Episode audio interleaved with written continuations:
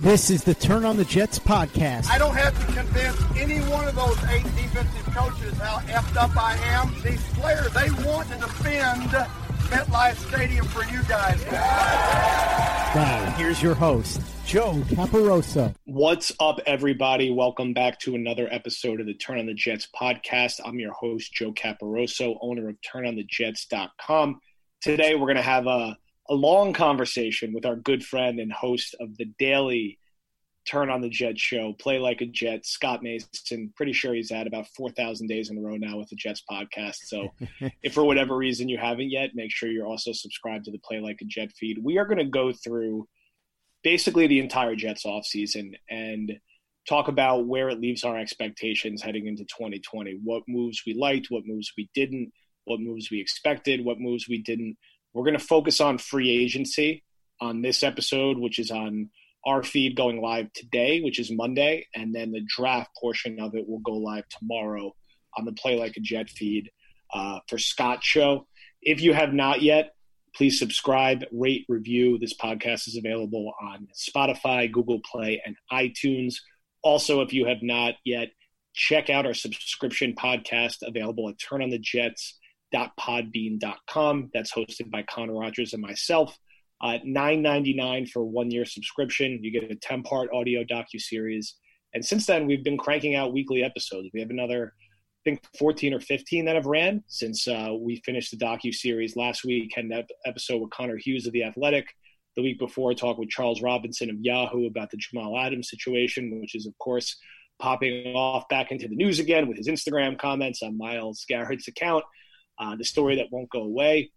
And then finally, uh, Scott and I are excited to announce, and there'll be more details that come with this, and it's not going to impact the distribution of this in any way, so you don't have to change your subscription or anything. But both Turn on the Jets and Play Like a Jet are going to become Whistle podcasts. Uh, Whistle is where I work uh, full-time. We're a great sports media company that you should definitely check out and follow on all the social platforms. And we are slowly building a collection of shows that uh, we are going to be packaging and marketing together. So got my own podcast, of course, Turn on the Jets, and Scott's podcast under the umbrella to go with a few more other shows that we're really excited about over there that uh, we'll also be promoting and building out around that. So long P S A off the top. So let's jump into talking New York Jets offseason with a focus on free agency. Scott, how you doing? How have you kept doing an episode every single day this offseason? How do you do it? It's like the Cal Ripken phenomenon. I got to keep the streak going. It's been fun because the thing that I like to do when times are sort of slow is to have a lot of different voices on to get a cross-section of opinions on everything that's going on around the team, whether that's the draft, free agency, or, as you said, stuff like the Jamal Adams saga. So I'm glad to be able to do this with you because now I can come on with you and we can talk about part of this on your show, and then we can talk about the other part of it on Play Like a Jet. And then it'll mix in with the rest of the voices. And then, of course, you know, Michael Nania pops in for his usual statistical craziness. And Joe Blewett's there for the film. And Manish is there to rile some feathers, as he always seems to, even though a lot of times he doesn't mean to. But it just kind of works out that way. And Chris Nimbly with the mailbag. So we're keeping it fresh. We're keeping it topical. We're keeping it relevant. Even though, as you said, it is a bit of a slow time. But, Joe, we're heading into training camp, whatever that's going to look like. So now seems like a really good time to take a look at what this roster is going to be enveloped by as we get ready for the twenty twenty season, because it sounds insane, but we are only a couple of weeks away from training camp, and we're only, what, two months away from the preseason? Yeah, I mean, it came up on us quick. It's I don't know if preseason is going to be two games, four games, but it, it's here one way or the other uh, in August or late August. So this is generally the quietest part of the year, but this time flies by, and it's going to be interesting to see what training camp feels like when it comes back with everything going on, and if the preseason is four games, two games, how the Jets handle it. But really, before we know it, it's going to be week one, Jets at Bills. So it, it sneaks up on you quick. So I do think it's good for us to sort of take a beat here and say, you know, what actually happened, you know, this offseason, and where does that sort of pair with what the expectations were? So I think, you know, I'm trying to think back. You think back to when this season ended, and yes, the Jets had their six and two finish. Uh, the reality was that their season was really over in October, though, when they were one and seven. So the offseason was a prime discussion of topic, uh, really from like late October on. I would say from the time that they got throttled by the Patriots on Monday night, which kind of showed that they weren't going to, you know, hang around in any meaningful way this year. And I think there was never a thought that this was going to be the massive sort of spending spree offseason. I think the expectation was that Joe Douglas was going to focus heavily on the offensive line and hope, and more generally, focus on the offense. There was a lot of discussion around what was going to happen with Robbie Anderson. Uh, would Le'Veon Bell be a trade target? Uh, someone the Jets were looking to offboard. And, it, you know, I look at this Jets offseason, and I, I think we're used to this cycle we've seen over the past nine years or so where they have a massive spending offseason, which they did the year before with Mike Maccagnan, followed by Uh, a little more cautious spending, and then the year after with the expectation that they can or will spend a lot. Now, with how the Jets roster is currently constructed, even if the salary cap is flat or down a little bit because of the pandemic, they should still have pretty substantial cap flexibility uh, because they didn't go crazy this offseason. I, you know, when I look at what they did in free agency, uh, I think there are some similarities to what Buffalo did a couple of years ago where they went with the quantity approach on the offensive line. I do think the collection of players that Buffalo added uh, a couple of years ago overall probably was a little more proven because uh, outside of Connor McGovern, if you look at who the Jets added, you got a guy in Gregg Van Roten who, you know, I think is an okay potential starter, but is someone who's still going to have to compete with Brian Winters, who they still have sticking around on the roster, at least for now. Uh, they draft Cameron Clark in the middle rounds. He's not really expected to make an impact this year. Of course, they have Mekhi Becton. We'll talk about those two more uh, on your portion of the feed. But in free agency, you know, it was keeping Winters around. It was Gregg Van Routen. Uh, it was Josh Andrews, who's another, you know, backup who will be battling for a roster spot. Uh, it was George Fant, a guy who has limited starting experience but is expected to compete for a starting role. So, you know, you look at guys like Fant, McGovern, and Andrews, their only concrete, definite starter that they added and who, as it stands now, is their best overall offensive lineman and what I would say was in many ways the headline addition of their offseason. So you look back two years ago, the headline additions were Le'Veon Bell and C J Mosley. The Jets' headline addition this year, in my mind, was Connor McGovern. And I don't know if Connor McGovern, he, I don't think he's going to be first-team All-Pro or second-team All-Pro or even a Pro Bowler. But what he is is a plus starter at a position that's been an unmitigated disaster for the Jets for a long period of time. We're talking Wesley Johnson. We're talking Ryan Kalil. Uh, we're talking Spencer Long. That position has been a mess.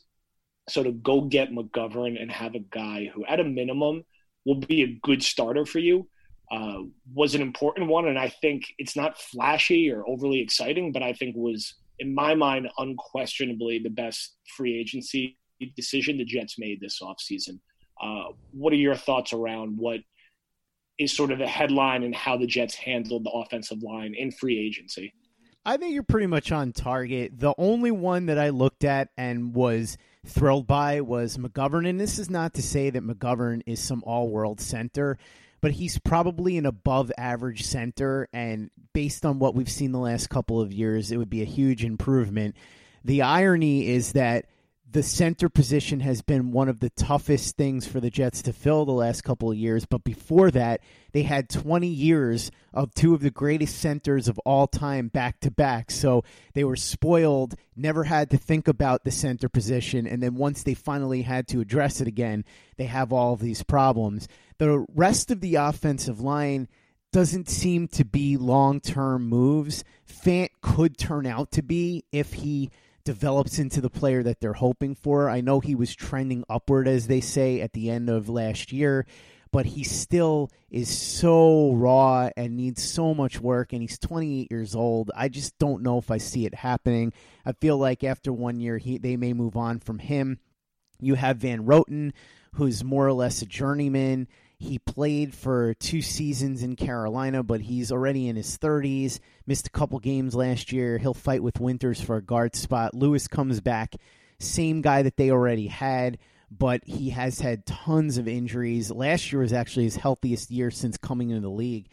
Uh, the rest of the years he's missed on average four games per season, and he's missed even more than that much of the time. So if you look at the rest of this offensive line in terms of what they did in free agency, it feels like newer, but maybe not better. It could end up being better, but we don't know for sure, because suppose Winters beats out Van Roten, and then let's say Fant ends up as a starter on the right side and isn't any better than Kelvin Beachum, although I know Kelvin Beachum was on the left side, but you get the point, is that it was brought in to be that more stable type of guy, as opposed to last year when you had Beachum and the rookie Adoga coming in for a lot of the time. You would sort of have that same dynamic with Fant and now Mekhi Becton. So if he's a downgrade from Beachum, that hurts. McGovern is the one big addition, and I think he'll be here for a couple of years, but there's a lot of question marks here. It's an uncomfortable thing to talk about because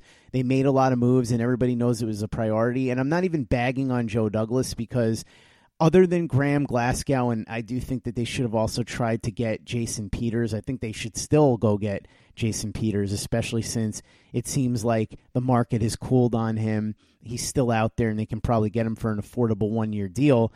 Other than that, it's not like there was a ton that they could have done, and even those moves would be short-term moves, especially Peters.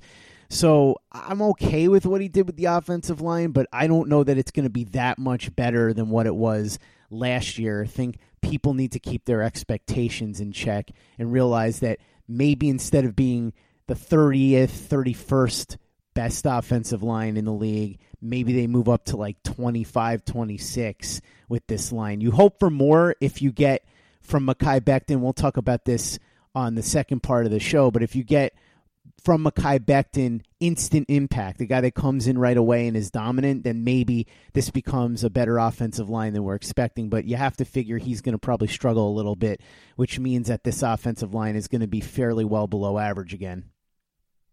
It's going to be incremental progress, and Becton's going to have an uphill climb. Being a day one starter with such an abridged offseason, I, I don't doubt he's going to be a long-term cornerstone for this offense, but there's going to be some rocky patches this year, especially when you're playing Buffalo and San Francisco's defensive line right out of the gate. Um, and the rest of the spots, I think I think there's still a lot of question marks. It's not even just from, you know, a talent standpoint. It's from a health standpoint. You know, George Fant has had injury issues throughout his career and is an improving starter. Chuma Adoga in his one year was inconsistent and banged up. Alex Lewis has had injury concerns. Gregg Van Roten and Brian Winters have had injury concerns. Now, is everything going to break the wrong way injury-wise? No.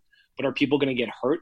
I mean, you're going to have some games this year where uh, the starting five is not the original starting five that you have down. Yeah. So I think they will be better simply from McGovern and Becton from a talent infusion standpoint.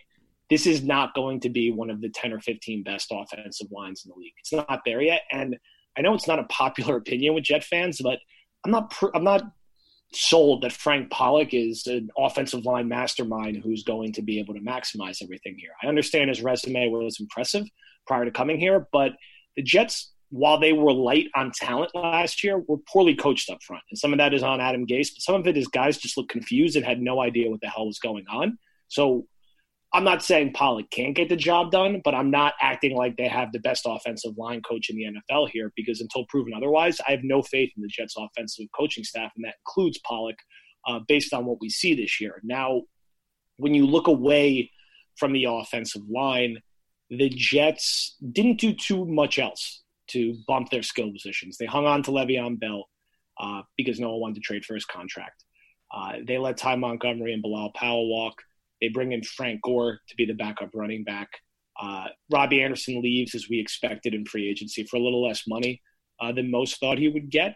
And they replace him with Breshad Perriman, which is something that it, it was rare, because it was one of those moves that had been talked about since like November. I remember seeing people tweet us about Breshad Perriman as the Anderson replacement, and it actually happened. So the Jets' two skill position additions this offseason to support Sam Darnold were adding Frank Gore and adding Breshad Perriman. Beyond that, it's, you know, Jamison Crowder's back. Uh, we know they drafted Denzel Mims. We'll talk about that in, in your portion of the podcast. They bring back Berrios and Vincent Smith as depth guys at receiver. They take a flyer on Josh Doxson. Herndon's coming back healthy. Ryan Griffin's coming back healthy. Uh, they bring back Daniel Brown. Uh, and that's kind of it. But the, the two sort of headline new faces are Gore, a guy that is going to be a Hall of Famer, who I don't doubt will be great in the locker room, who looked pretty good two years ago, but is an old, slow running back who was not very good last year. And I'm wary that he is going to take away more touches than he should from Le'Veon Bell and Perriman. We'll see.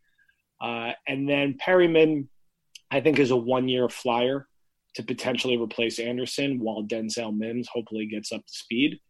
I think was a reasonable move. You know, it's, if you look at the contract, it's, it's fine for a one-year deal. I think he showed some interesting stuff down the stretch in Tampa last year. I think the context behind those performances, when you look at what Tampa's offense was and where the teams he racked up those points against, does that translate to a sixteen-game starter who could go give you eight, nine hundred yards and six or seven touchdowns?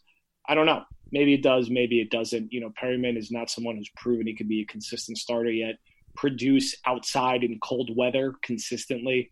Uh, so we'll see. Uh, you know, the receiver depth chart is still an area for concern. And I'm not going to lie. I think, you know, the reality is that it's a failure for this organization that Sam Darnold's going into his third year as a starter, and he does not have a single wide receiver or tight end who's ever been over eight hundred fifty yards in a single season in their career. Uh, you know, the only guy who hit that number was Crowder, and that was a few years ago. Um, and doesn't have, you know, you have Bell, who has sort of those big stats, but is also coming off, you know, a down year. So, you know, yes, the hope is that Herndon and Bell mitigate some of the concerns of the receiver depth chart. It's just frustrating when you look at Baker Mayfield having O B J and Jarvis Landry and Austin Hooper and Njoku and Nick Chubb. You look at Josh Allen having John Brown, Stephon Diggs, and Cole Beasley and Dawson Knox. Uh, you look at what Lamar Jackson has around him and how they curated the offense to him. You look at Kyler getting DeAndre Hopkins. Uh, the Jets never sort of got that move over the hump. And that's not necessarily just on Joe Douglas, of course. It's on what Mike Maccagnan did to the roster. And it's just going to be tough. You know, I think I don't know at all what to expect out of Perriman. I wouldn't be surprised if he replicated Anderson's stats from last year. I wouldn't be surprised if he played nine games and finished with three hundred fifteen yards. He's just a a big sort of variable. I was not a big fan of the Gore edition. It was like the kind of thing we were joking about happening like last October, and it actually happened. I would have liked to see more speed brought to the running back position. And, you know, Perriman and Gore are not burners. Uh, I, I, I don't know. I, I would have liked to see a little more done there, but I understand this is a going to be a multiple year process. And everything I've seen from this Jets offseason, it this year feels like an evaluation year, and I know fans hate hearing that, but it feels like we're taking a lot of one-year flyers on guys who have some upside, but we're not convinced they could be long-term pieces. We're going to see how the coaching staff handles this year, and then we're going to make some massive changes and long-term investments uh, on the roster and then potentially on the coaching staff. That's how moves like Gore and Perriman kind of feel to me, and even sort of the one-year deals they did with Poole and Jenkins on the defensive side of the football. Any other thoughts on offense before we go to defense? I think that's a fair assessment. I don't think they did a ton on offense to really help Darnold, at least in terms of free agency. Would have liked to have seen Robbie Anderson stick around, especially at the price tag, but they clearly decided they wanted to go in a different direction. Perriman is a high upside swing. We saw the best of him last year, but it was only for a handful of games. So the question becomes, can a guy who otherwise was a poor performer but had a pedigree and was a first-round pick be able to be more like the guy that we saw at the end of the season in Tampa last year? If so, then this could end up being a steal for the Jets. If not, they'll move on from him. And it really fits the pattern of everything that Joe Douglas is doing. No long-term commitments to anybody. You bring in Frank Gore on a one-year deal. He's going to be half coach, half player, it seems like. You bring in Perriman on that one-year deal. Everything is sort of geared towards keeping the ship as close to floating as possible in twenty twenty before they really start to go forward in twenty twenty-one. And a lot of people don't want to hear the word rebuild, but that's exactly what this feels like all around on this team, but particularly when it comes to what they did on offense in the offseason, because the only guy that they gave a multi-year deal to that they can't get out of very easily after the first year is McGovern. Yeah, I think that's a good way to look at it. I mean, there's consistency with how these contracts have been structured, and this offense is a major work in progress, and I'm very curious to see how this year plays out, who stays, who goes, when you look at what the long-term construction is going to be. Defensively, it was a lot of we're waiting for guys to come back, C J Mosley, Avery Williamson. We're ensuring we have all the support we needed inside linebacker by bringing back Hewitt and Burgess and signing Onwuansor, who might, again, play a little edge for them. They bring back Jordan Jenkins, no other major additions at the edge rusher position through free agency.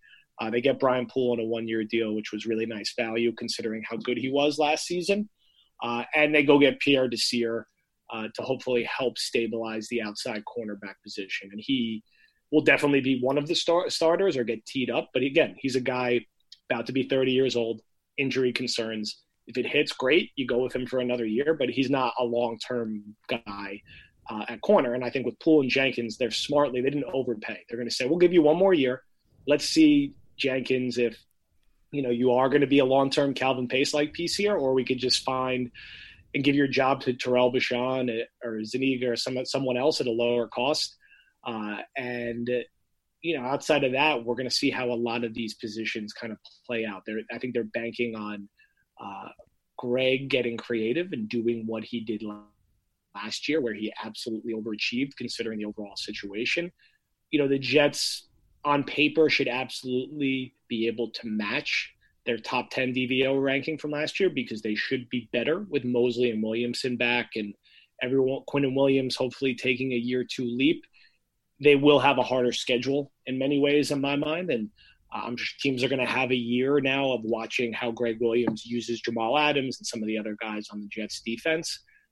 But, you know, defensively, it just feels like another year where we should expect the Jets defense to be better than the Jets offense, which has been the case for twenty, I don't know, twenty years at this point almost. It's like it's like two thousand four maybe. Uh, so it, on paper, I think it's a good unit. There's still some questions at the cornerback position. We don't know what's going to happen with Jamal Adams. He'll be here this year. Is he going to be here long term? I, I don't know. Uh, I wouldn't bet on it, to be honest. Uh, and then uh, there's some questions at edge rusher, but I think the hope is that Adams helps provide some of that pass rush, and Quinnen Williams, who was the third overall pick in the draft, makes a big impact as an interior pass rusher. The Jets, again, have a lot of depth and versatility and talent on their defensive line. Again, they have a thin depth chart at edge. Uh, again, they have some questions at corner, although they have some interesting pieces. And again, they have Jamal Adams. So it's kind of a similar story, but there was no headline major addition uh, defensively at free agency. I guess Desir was the biggest name they brought in, and he's a guy who two years ago was generating a little buzz, but last year was hurt and was kind of banged up. Uh, so not much jumps off the page defensively, no? I think the same thing could be said of this defense that was said of it last year in terms of the fact that there are a lot of good players on here, but there are certainly holes. The interesting thing will be, in addition to what you were saying with the pass rush as far as Jamal Adams being deployed creatively and Quinnen Williams hopefully stepping up and being used more in an attack role. And I encourage everybody to go read Michael Nania's five-part study on Quinnen Williams' rookie season and also listen to the podcast that we recently did going over everything where he sort of broke down exactly how Quinnen was deployed and how successful he was when he was used in different ways. I think that the other key factor for the pass rush that a lot of people aren't talking about is the Williamson and Mosley combination because they were out all last year, and I think that forced Gregg Williams to do some things that he otherwise wouldn't have felt the need to do. You saw a ton of stunting from Quinnen Williams last year, and that was in large part, I think, because the middle linebackers were subpar. The inside linebacker duo wasn't what the Jets were hoping it would be. They thought they were going to be getting a top five inside linebacker combination, and they ended up having replacement players there. So if you have those two guys there, that opens things up for Quinnen Williams, and it also should open some opportunities up for Jamal Adams out on the edge as well. It'll be very interesting to see, though, Joe, even though this team has really good personnel on paper. They are missing the big-time edge rusher, as you said, and certainly there are questions at cornerback, although it's much more promising situation than it was last year. You have to wonder if they're going to regress largely because of the fact that they have to face much better quarterbacks this year. You look at the list and you look at the schedule, and it's going to be tough. A lot of these games on the road, too, against these really tough teams to beat and tough quarterbacks to go at. You have Patrick Mahomes on the schedule this year. You have Russell Wilson on the schedule this year. So it's going to be a very difficult task for this team to be in the top five, top ten again. But it could happen if everybody stays healthy, just because they have talented personnel, and Greg Williams has shown that he knows how to use these guys in creative ways. We saw it with Jamal Adams last year. So a lot of questions, but this is a defense that you're hoping will be the least of the Jets' worries in twenty twenty. You're thinking that they should outshine the Jets' offense. Although, Joe, it wouldn't be the worst thing in the world if the Jets' offense surprised us all and outshined the Jets' defense in a positive way. I don't mean because the Jets' defense is bad. I mean because, let's say, Sam Darnold takes that next leap and the offense ends up being much, much better than anybody thought it could be. I think that's a scenario we could all get on board with.